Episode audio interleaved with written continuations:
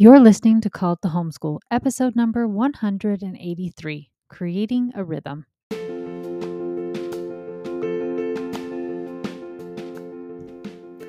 Are you feeling the call to homeschool and you're not sure what to do? Or maybe you are already homeschooling and it doesn't look like what you hoped it would. My name is Megan Thomas and I'm a certified life coach, a mother of seven, and a homeschool pro with more than a decade of experience. I can show anyone how to create success in their homeschool, and I'd love to show you how. Are you ready?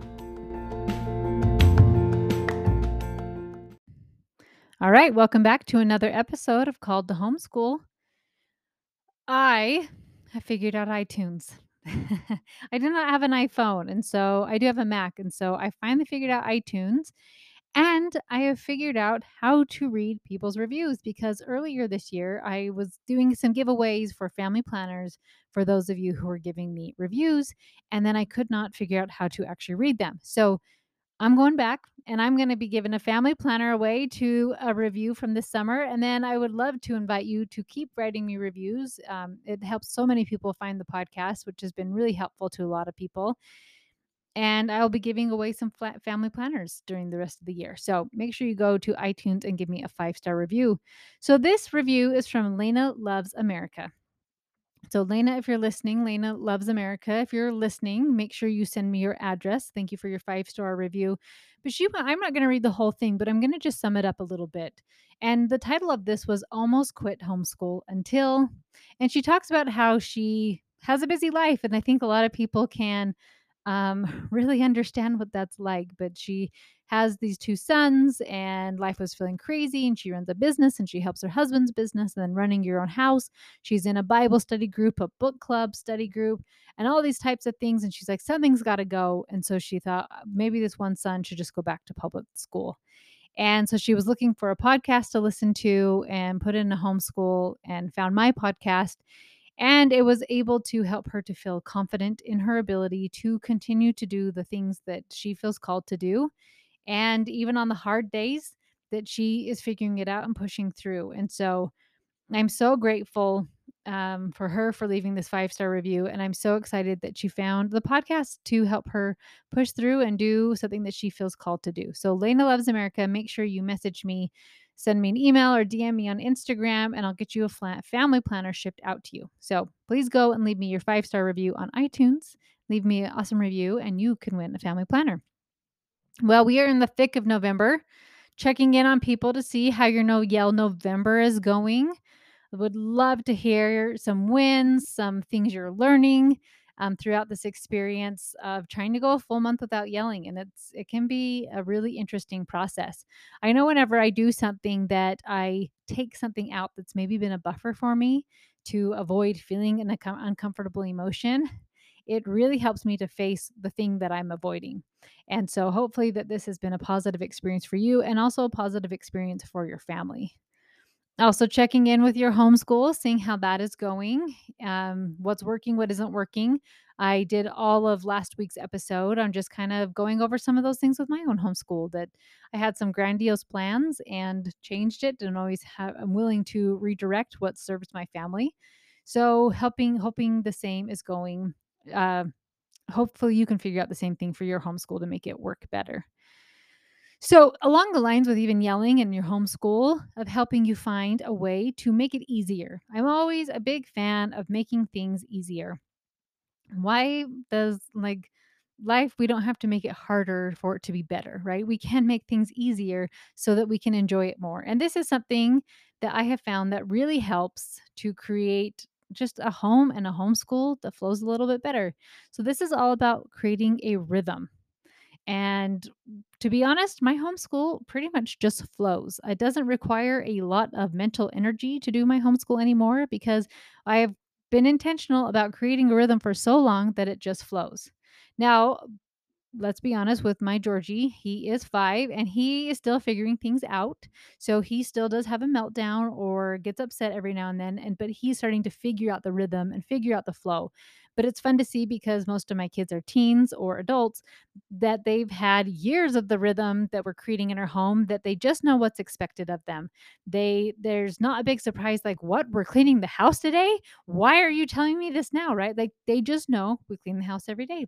On Monday, we do Monday Fun Day, and they are cleaning the bathrooms and deep cleaning their bedrooms.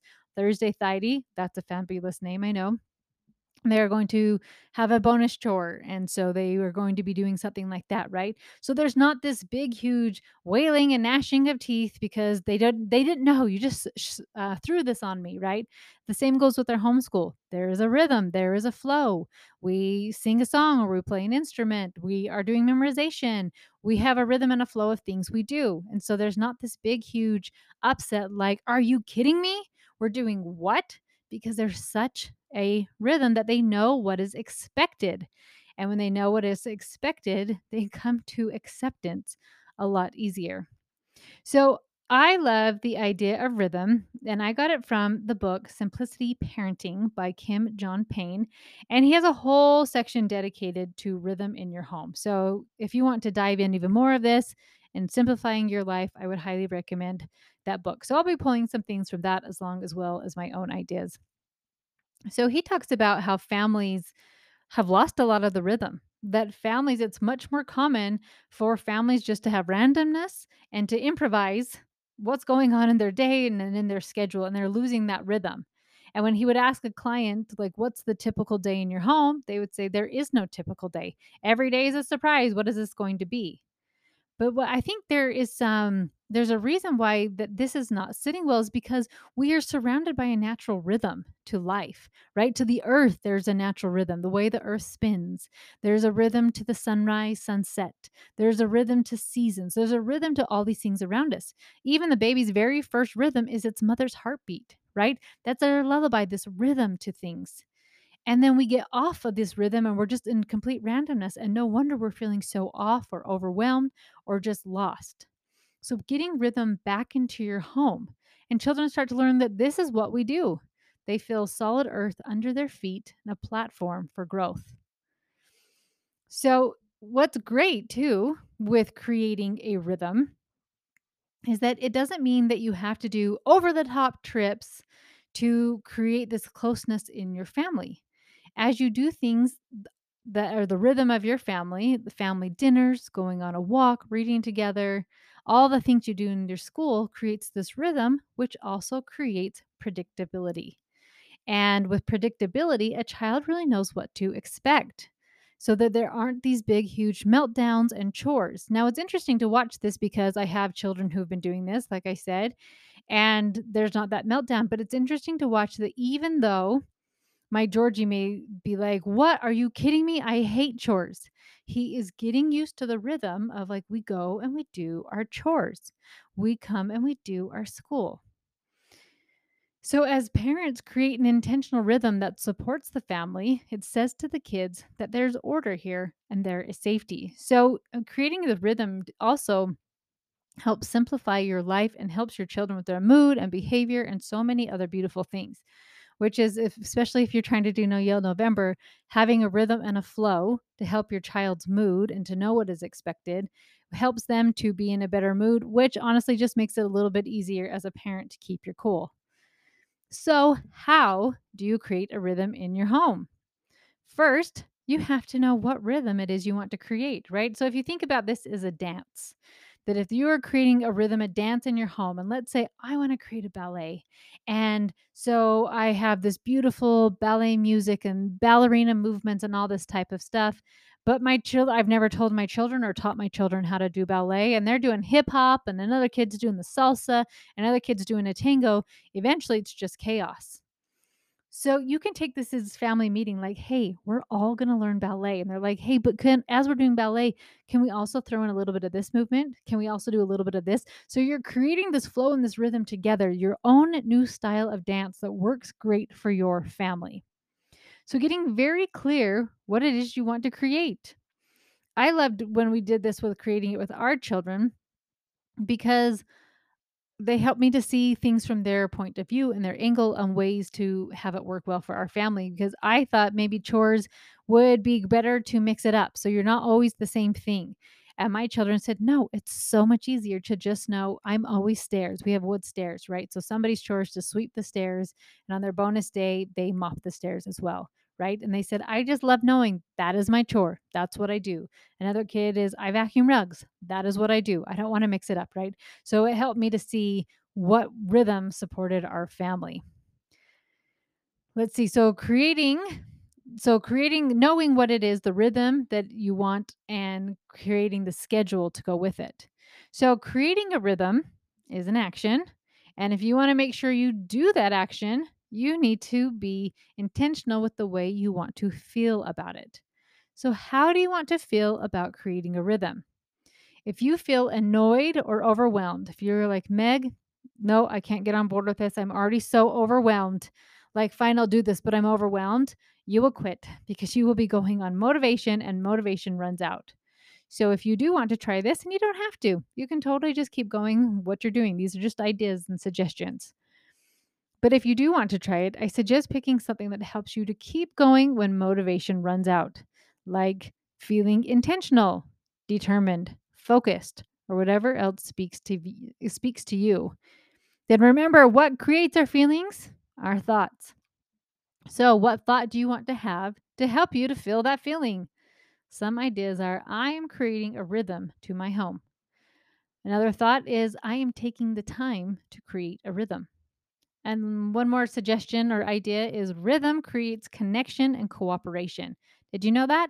Having a rhythm in your home of children knowing what to expect to predictability creates connection and cooperation. So you can see why this is so awesome to help your home to be a little bit more peaceful.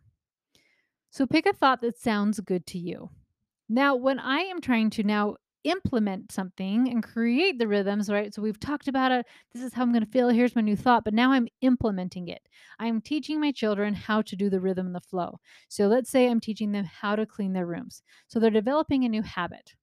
When I'm helping my kids develop a new habit, I like to do it with them because if you want to know a quick way to feel frustrated, go and tell your kids to do something that they don't know how to do very well, and then go in there and say, Oh my gosh, you did such a horrible job. And they're like, Because I have no idea what I'm doing right? So instead of just saying, go to your room and clean it and then getting mad at them later, go with them to their room and actually physically help them learn how to clean the room.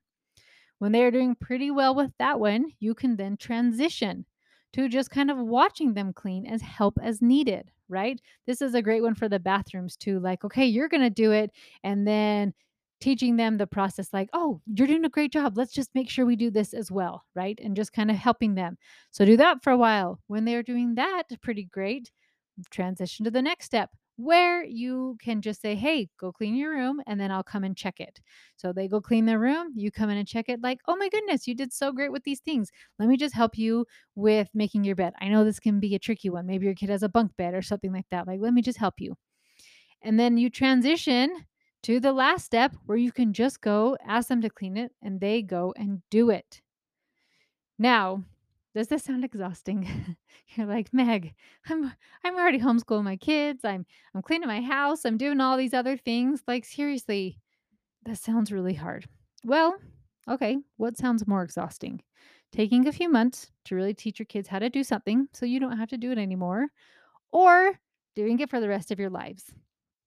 For me, this has been such a huge time saver. Yes, I had to go and teach my children how to clean the room. Yes, I had to go and teach them how to clean a bathroom. And now I'm doing this with George, right? So it does seem take some time in that setup. But once you have it going, oh my goodness, it's amazing that I can just ask a kid, hey, will you go make dinner? Because they know how to do it. And has there's a rhythm and a flow of even who's making dinner and all those types of things. So I highly suggest like being willing to be uncomfortable for a little bit and teaching your kids the skill because it's going to give you so much more time and energy later right? It's so interesting that we want to teach our kids delayed gratification but sometimes we don't want to do it ourselves. So there's a little bit of delayed gratification there but oh my goodness the gratification is fantastic when your kids can just go clean their room do their chores all those types of things so get really creative and think about What is the rhythm that you want in your home? Is your home chaotic? Is there no rhythm? How are people's moods with that, right? And it's interesting, even with spontaneous personalities. My husband's very spontaneous. And so sometimes he like he likes to work from different places. So he's a couple different offices, but then sometimes he'll go to a restaurant and work and sometimes he'll work from home. And so he likes the variation, but it's the same rhythm of working. He just sometimes likes a different view, right? So what supports your family? What is a rhythm that you would like? What time do you want people to get up? Right? Do you want people to get up and then do chores, get up and read scriptures, get up and go work out together, go on a walk, right? Start creating a rhythm and a flow for your family. As you do this, it helps your family to create connection and cooperation. It helps a child's life to be simplified and it helps them to know what to expect so that there aren't huge meltdowns like, I didn't know I was going to have to do this, right? And just finding more and more ways to create peace and a home and homeschool that just runs and flows. So I want to challenge you to create what the rhythm would be like in your home, even if it's just you brainstorming and journaling this week. And as you do these things and keep doing these things, you get to have a pretty awesome family that just runs really, really smoothly, which is always a blast because it requires so much less effort. All right, friends, keep going with the No Yell November challenge. And if you need extra support, please come and join the No Yelling Facebook support group and uh, love to help you over there. All right, love you all. Talk to you next week.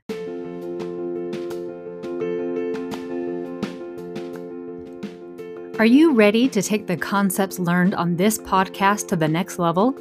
Then I invite you to join Mama's Members, a place where I will help you succeed in your family and homeschool beyond what you thought was possible.